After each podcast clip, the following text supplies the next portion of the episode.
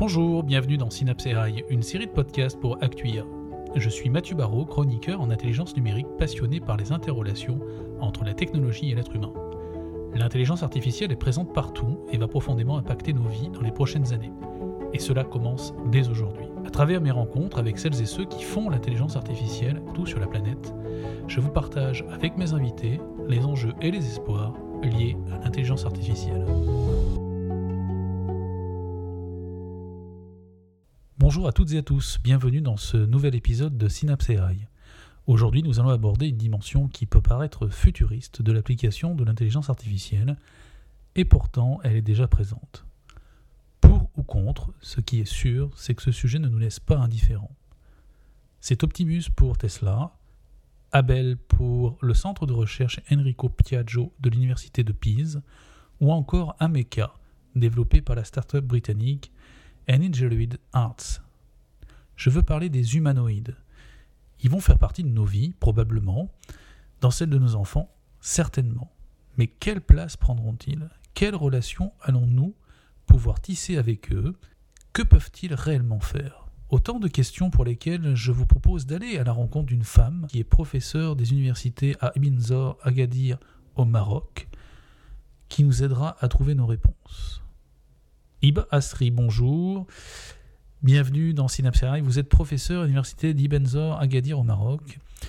Vos domaines de spécialisation sont l'intelligence artificielle, la science de données, l'apprentissage machine. Et vous avez euh, une passion euh, qui nous amène aujourd'hui à avoir cette euh, conversation qui est celle de la robotique, pour laquelle vous avez développé un humanoïde au sein de l'université dont on va parler aujourd'hui. Euh, un humanoïde doté d'intelligence artificielle, euh, entre autres. Iba Asri, j'ai une première question pour vous. Pourquoi avoir voulu créer un humanoïde? Tout d'abord, je vous remercie pour euh, ce chaleureux accueil. Je suis très heureuse d'être parmi vous aujourd'hui. Donc, l'idée de créer un humanoïde, elle m'est venue à l'esprit durant mes années de thèse, donc où j'avais créé carrément un bracelet intelligent pour la prédiction des maladies en temps réel mais vraiment avec l'arrivée de ce Covid-19 qui a, qui a tout bouleversé, avec tout ce bouleversement dans le domaine médical, donc j'ai vraiment conçu que, que les humanoïdes, ils doivent être une partie intégrante de notre vie euh, quotidienne, ainsi que dans toute la société. Donc, on a touché vraiment cette importance des humanoïdes qui vont nous faciliter énormément de tâches, énormément de, de tâches qui sont vraiment très complexes et ils vont même nous, nous donc, euh, sauver des vies ils peuvent sauver des vies carrément si on les met dans des contextes, par exemple dans le secteur médical, ils peuvent nous aider dans le secteur d'éducation, dans le, dans le domaine d'agriculture, qui est aussi un domaine très important, euh, euh, que, que, vraiment donc on, on, a pu toucher que l'agriculture, elle, elle, elle, met le pays dans l'indépendance, dans son indépendance. Donc il y a énormément donc, euh, de causes qui m'ont poussé à, donc à prendre cette piste de la création d'un humanoïde qui va ressembler à un être humain. Combien de personnes collaborent euh, à la réalisation de cet humanoïde En fait, la création de la première version de ce, de ce robot, elle a, donc, euh, elle a été réalisée par moi-même. Après, donc l'équipe s'est agrandie et maintenant on est trois personnes. Donc je supervise cette équipe. Donc euh, pour la création de notre humanoïde, qu'on l'a appelé, qu'on l'a nommé Hiem. Donc c'est les initiales de nos prénoms et de nos noms. Donc on l'a nommé Hiem. Euh, euh, en revanche, après donc la dernière exposition, donc on l'avait présenté durant une dernière conférence et on a reçu énormément de demandes pour collaborer. Et moi, je suis donc toutes les collaborations sont les bienvenues. Pourquoi? Parce que quand on va combiner plusieurs compétences, donc on va mener à bien ce projet. Alors Iba, juste pour clarifier pour nos auditeurs et même pour moi-même, euh, si je comprends bien, actuellement vous êtes sur euh, ce qu'on peut appeler un, prototype et euh, votre souhait c'est d'amener cet humanoïde dans un véritable contexte pour pouvoir passer en production. Bien sûr, l'objectif c'est de mettre en service ce humanoïde, mmh. mais au début, n'importe quel, euh, donc n'importe quel humanoïde, que ce soit dans le domaine santé, éducation, agriculture, il doit avoir euh, les capacités d'un être humain. Donc, ce n'est pas un robot qui est simple, qui va juste donc, effectuer une tâche comme dans l'industrie, mais carrément, il, aura, donc, il doit être capable de prendre des décisions D'accord? Il doit, il doit être capable de prendre des décisions, carrément la prédiction, par exemple, des maladies. Et on vise à mettre, à mettre ce robot dans un contexte bien précis, c'est notre but, et ça sera sans doute la santé donc sans doute la santé. Donc, vu mon domaine de recherche, vu mon domaine, donc euh, c'était ma première recherche donc euh, durant ma thèse. Donc, on veut l'inclure dans le domaine de la santé pour la prédiction de, de maladies en temps réel. Donc, je parle vraiment en temps réel. Je ne parle pas d'une prédiction d'ici 10 ans, mais on parle en temps réel pour faciliter euh, la vie des patients, sauver des vies peut, je, peux, je, peux, vous donner un exemple euh, donc, euh, sur son utilisation. Par exemple, on peut les utiliser comme des robots nurses, donc des robots infirmières. D'accord? Donc, les patients, donc, euh, ils vont être dans leur chambre, d'accord? Ils vont prendre soin des patients, ils peuvent, ils peuvent leur servir à quoi manger, donc dans, les, dans, donc, dans les temps appropriés. Ils peuvent leur servir des médicaments. Donc, quand j'ai dit ils vont leur servir des médicaments, ça veut dire que c'est humanoïde? Ils sont capables donc de sauvegarder, ils, vont, ils, ils, ils ont assez de données, d'accord? Ils ont assez de données pour prendre une décision de donner ce médicament dans, cas ce temps tel, etc. Ils peuvent aussi donc les contrôler, contrôler les patients, par exemple, en cas de fièvre, donc, euh, euh, je ne sais pas, au, bout de trois, de trois heures, au bout de six heures. Donc, ils peuvent contrôler ce patient. En cas de fièvre, ils peuvent prendre eux-mêmes une décision de donner à ce patient un médicament. D'accord? Mais ça nécessite vraiment une, grande analyse, d'accord? Une grande analyse. Il y a derrière énormément d'algorithmes, de, donc euh, de machine learning et de big data pour prendre cette décision. Ils peuvent notifier en cas d'état normal. Comme ça, le, donc l'infirmière, l'infirmière ou bien même le, donc le médecin, il va être notifié. Donc, euh, donc euh, moi, je ne sais pas. Donc, je dis, je suis sûre et certaine que les humanoïdes, c'est le futur. donc, donc, moi, je dis toujours que, que, ce sont nos successeurs dans cette vie. Donc, ils vont vraiment donc, euh, être utilisés dans n'importe quel domaine, même dans les, dans les maisons.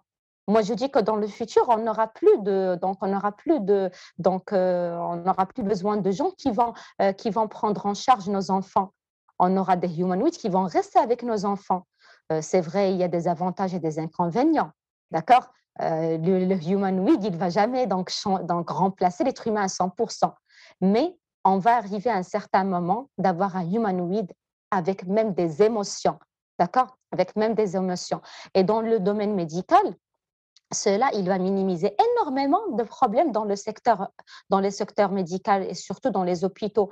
Pourquoi? Parce qu'on va prévoir à l'avance. Et quand on prévoit, on est toujours gagnant. Quelles sont les principales difficultés que vous avez rencontrées euh, dans ce projet? Oui, donc euh, bien sûr, donc l'élaboration, la création de ce humanoïde, donc elle n'est pas venue du jour au lendemain, d'accord? C'était pas facile bien sûr au début. Déjà la conception donc euh, de ce de ce robot au début, d'accord? La conception, le choix, pourquoi? Pourquoi on va le créer? On va pas le créer juste pour le créer, mais on a besoin donc pourquoi pourquoi on va le créer et comment l'utiliser. Mais, mais, mais, pour l'élaboration, la création de ce humanoïde, on a rencontré donc, euh, énormément de problèmes côté matériel. Donc, et surtout avec ce, avec ce fameux Covid, euh, donc, qui a bloqué énormément de choses. Donc, euh, ce humanoïde, il a besoin de marcher, il a besoin de visualiser, il a besoin d'entendre, il a besoin de parler. Donc, il y a énormément de, matériel euh, euh, qui, que, que, nous avons trouvé donc, facilement si le matériel il n'est pas dans le domaine médical, d'accord? Mais ça ne veut pas dire donc qu'il y a des matériels qu'on l'a trouvé donc facilement. Il y a des matériels donc on a donc on devait attendre un mois, deux mois, trois mois pour pour avoir un matériel X et on doit attendre, d'accord? On doit attendre le matériel pour commencer le travail, d'accord? Euh, par exemple, euh, pour le châssis, par exemple, qui va permettre à ce, à ce humanoïde de, donc, euh, de bouger, d'accord? De bouger. Donc, uniquement donc, la fonction de bouger vers l'avant, vers derrière, vers la gauche, etc., ça nous a pris énormément de temps parce qu'on a travaillé sur l'activité, on a travaillé aussi sur l'itinéraire. Il doit se rappeler de l'itinéraire. Par exemple, je lui dis, voilà, voilà un exemple, par exemple, d'utilisation de ce humanoïde dans les hôpitaux.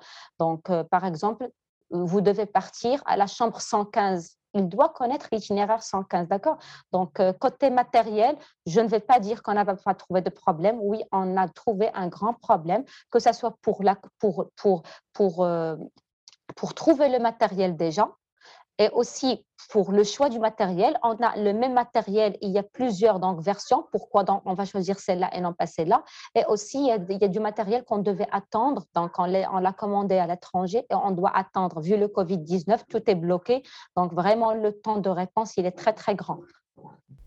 Quelles sont les grandes technologies qui font partie de cet humanoïde? Oui, bien sûr. Donc, euh, pour, euh, pour, ce, pour la création de ce humanoïde, on avait besoin donc, euh, de plusieurs technologies, que ce soit dans les Internets des objets, le big data et l'intelligence artificielle. Donc, par exemple, côté IoT, donc, on avait besoin d'énormément de, de, ce qu'on appelle des microcontrôleurs, d'accord, qui vont euh, qui, vont, qui, euh, qui, qui, ont été utilisés pour la collecte des données à partir des capteurs, d'accord? Et on avait besoin aussi de ce qu'on appelle donc des microprocesseurs comme le Raspberry Pi, par exemple. Ben, nous, dans notre conception, on a divisé tout ce qui est collecte avec tout ce qui est traitement, tout ce qui est logique de notre humanoïde, d'accord? Donc, on avait besoin de ces objets qui sont relativement propres à l'Internet des objets, pour collecter des données des capteurs, pour collecter des, données, donc, euh, donc euh, le speech, d'accord, la vision, le, donc, euh, le, le, visuel, les images, d'accord, donc énormément donc, de données qu'on peut collecter avec ces outils d'IoT. Côté, côté AI, intelligence artificielle, donc on a donc modélisé donc des modèles de machine learning, du deep learning pour analyser ces données parce que euh, la phase de collecte, on peut collecter énormément de données, mais si ces données ne sont pas bien traitées, ne sont pas bien analysées, donc ça veut dire qu'on a des, résultats qui sont erronés. Donc là, c'est une phase qui est très importante où nous avons donc utilisé et, amélioré des modèles machine learning, deep learning. Donc par exemple pour le pour la reconnaissance faciale par exemple, donc on devait utiliser donc du deep learning qui va nous analyser cette image euh, avec euh, donc avec donc un langage de programmation, donc en Python par exemple, pour la conversation, la reconnaissance faciale, pour l'activité. D'accord? Donc, il y a énormément de technologies que nous avons utilisées et ça rentre dans le deep learning, machine learning et big data.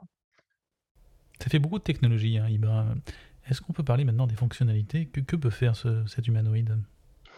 Oui, donc euh, actuellement, donc euh, ce humanoid, il comporte énormément de fonctionnalités, donc qui sont mises en place, mises en service. Donc euh, il peut converser avec vous, d'accord? Donc actuellement, donc il converse en anglais, d'accord? Il converse en anglais. on travaille sur l'ajout de nouveaux langages. Donc l'ajout de nouveaux langages, je vais pas dire que c'est facile, mais ça peut, ça peut, ça peut se faire. Mais mais la tâche la plus difficile, ça va être le dialecte, par exemple. Le dialecte, c'est vraiment très, très difficile parce que chaque, région a son propre dialecte. Ce n'est pas la même chose, d'accord? Ça, ça va être une tâche qui est plus avancée, mais on va pas, on, mais on va pas travailler sur elle pour le moment. Bon, pour le moment, il parle en anglais. En français, on est en train de travailler, comme je vous l'ai déjà dit. Il peut donc euh, détecter, d'accord, détecter les visages et non pas et non pas juste détecter le visage. Donc, ce n'est pas uniquement la détection du visage parce que ce n'est pas notre but. Il peut détecter le visage et reconnaître votre visage. Pourquoi? Parce qu'il va détecter, donc pour la première fois, il va collecter énormément de données sur vous. D'accord? Donc, après, pour une deuxième utilisation, vous n'allez pas être censé vous présenter à ce humanoid. Il vous a détecté, il vous a reconnu, il a énormément d'informations, il peut vous présenter, vous introduire.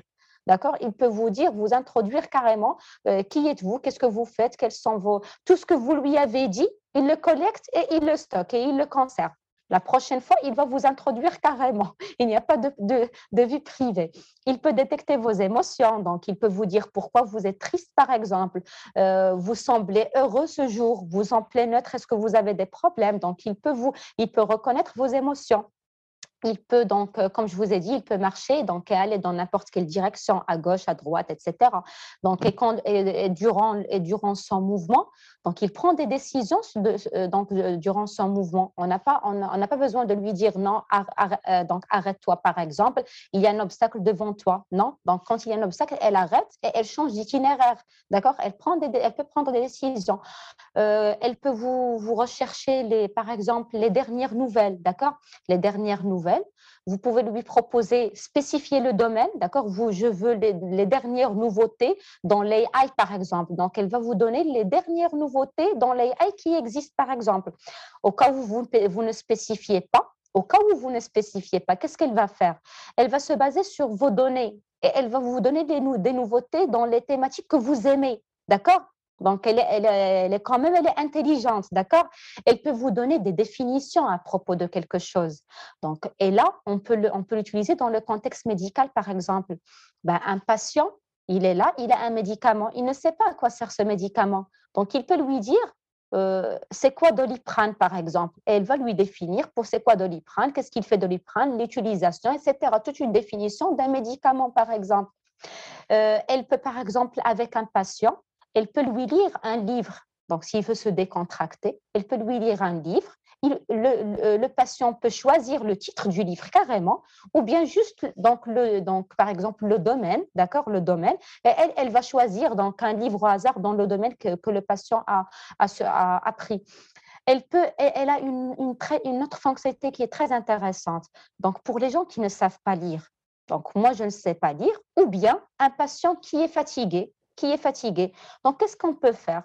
On peut, donc, il peut juste lui donner le document, d'accord? Donc, la mettre donc, donc, devant, devant, devant Hiam, la humanoïde, donc devant Hiam, et elle va lui dire carrément le document.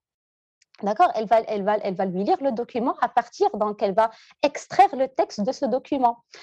Côté entertainment, donc côté, donc elle peut s'amuser avec lui, donc en, donc en lui racontant des blagues, donc, en lui racontant des blagues, elle va donc euh, des blagues, euh, je ne sais pas, peut-être qu'il veut que le patient va, va rigoler ou non, mais elle va raconter, va raconter des blagues. Elle peut, elle peut dialoguer aussi via WhatsApp. Donc, via WhatsApp, si le patient ne veut pas parler, il ne peut pas parler, d'accord? Il est fatigué. Donc, elle peut communiquer avec lui via WhatsApp et passer du temps, d'accord Par exemple, elle peut donc, euh, vous, pouvez lui demander de, lire une musique, d'accord? Vous voulez entendre de la musique, vous lui donnez juste le titre, etc. Maintenant, maintenant, on travaille sur une fonctionnalité qui est en développement, en progression, c'est le handshake. Elle peut vous saluer, mais nous, ce n'est pas notre but, c'est comment saluer. Donc, le but, nous, c'est donner un médicament à un patient. D'accord? Donc, carrément, elle va donc euh, pouvoir donc, euh, donc faire bouger ses mains, ses, donc, euh, ses doigts, etc., pour prendre le médicament et donner le médicament au patient. Donc, ça, ça sera vraiment très intéressant. Donc là, ça dépend. Donc les fonctionnalités, il y a des fonctionnalités qui sont communes, il y a des fonctionnalités qui vont être dédiées à un contexte bien précis. Par exemple, le, domaine médical ne va pas être euh, comme le domaine agriculture, ne va pas être comme le domaine d'éducation. Donc ça dépend du contexte où on va mettre ce humanoïde. Et comme je vous ai dit, sans doute, ça sera le domaine médical. Quel est le niveau de décision que peut prendre euh, IHEM, s'il vous plaît? Pour le moment, donc les décisions qu'elle peut prendre, euh, moi je ne vais pas parler d'un niveau de décision maintenant. Comme je vous ai dit, elle doit se mettre dans un contexte pour prendre des, des décisions. Euh, donc maintenant, euh, les décisions qu'elle peut prendre, c'est vis-à-vis elle-même. Donc, par exemple, en activité, elle se retrouve face à face à un obstacle, elle peut prendre une décision et changer d'itinéraire toute seule, sans qu'on lui dise quelque chose, d'accord? Elle peut prendre une décision vis-à-vis, par exemple, la recherche, par exemple, donc, euh, d'une nouvelle ou bien de la dernière nouvelle, même si vous lui donnez rien. D'accord? Elle va se baser sur ce qu'elle a. Elle va prendre une décision à votre place. D'accord?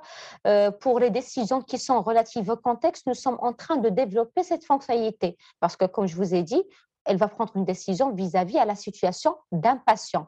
Donc, par exemple, nous, quand elle va collecter, quand elle a quand elle va avoir énormément de données sur ce patient, son historique, son cas actuel, sa situation, sa maladie, les médicaments, etc.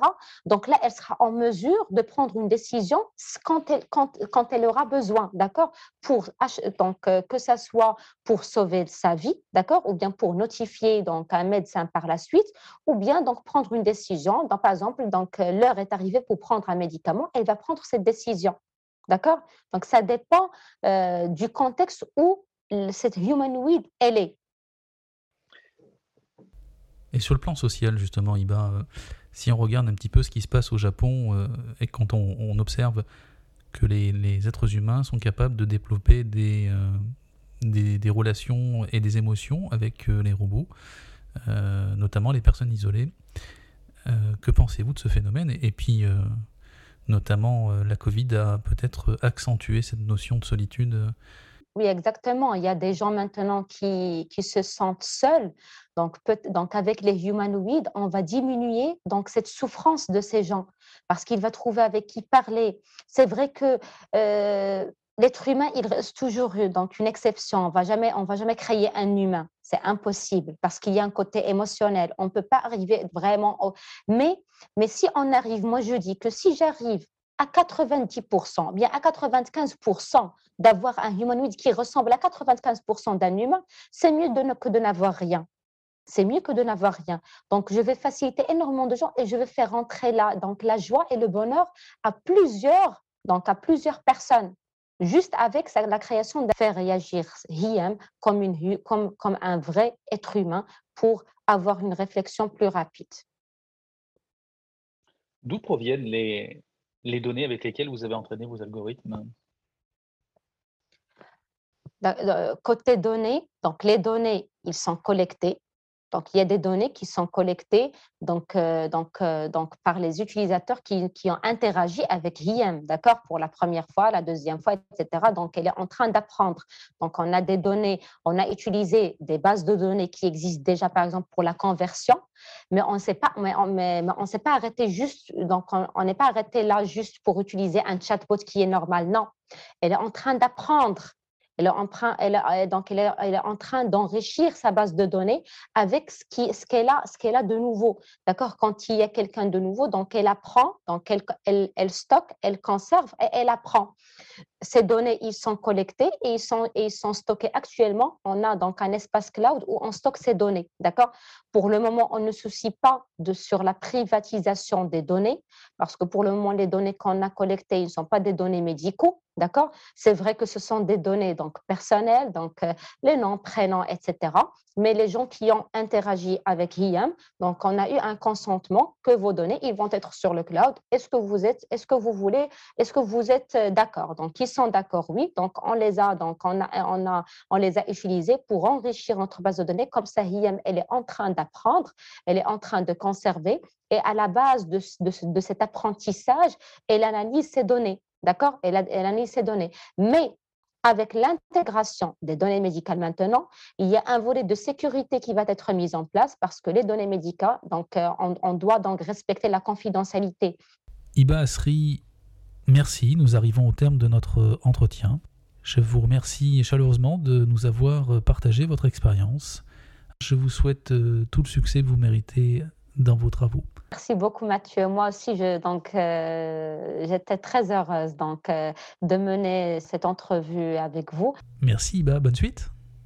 Vous venez d'écouter Synapse AI. Si vous avez apprécié ce podcast, n'oubliez pas de vous abonner à notre chaîne et de partager cet épisode avec vos commentaires. C'était Mathieu Barrault pour Actuire.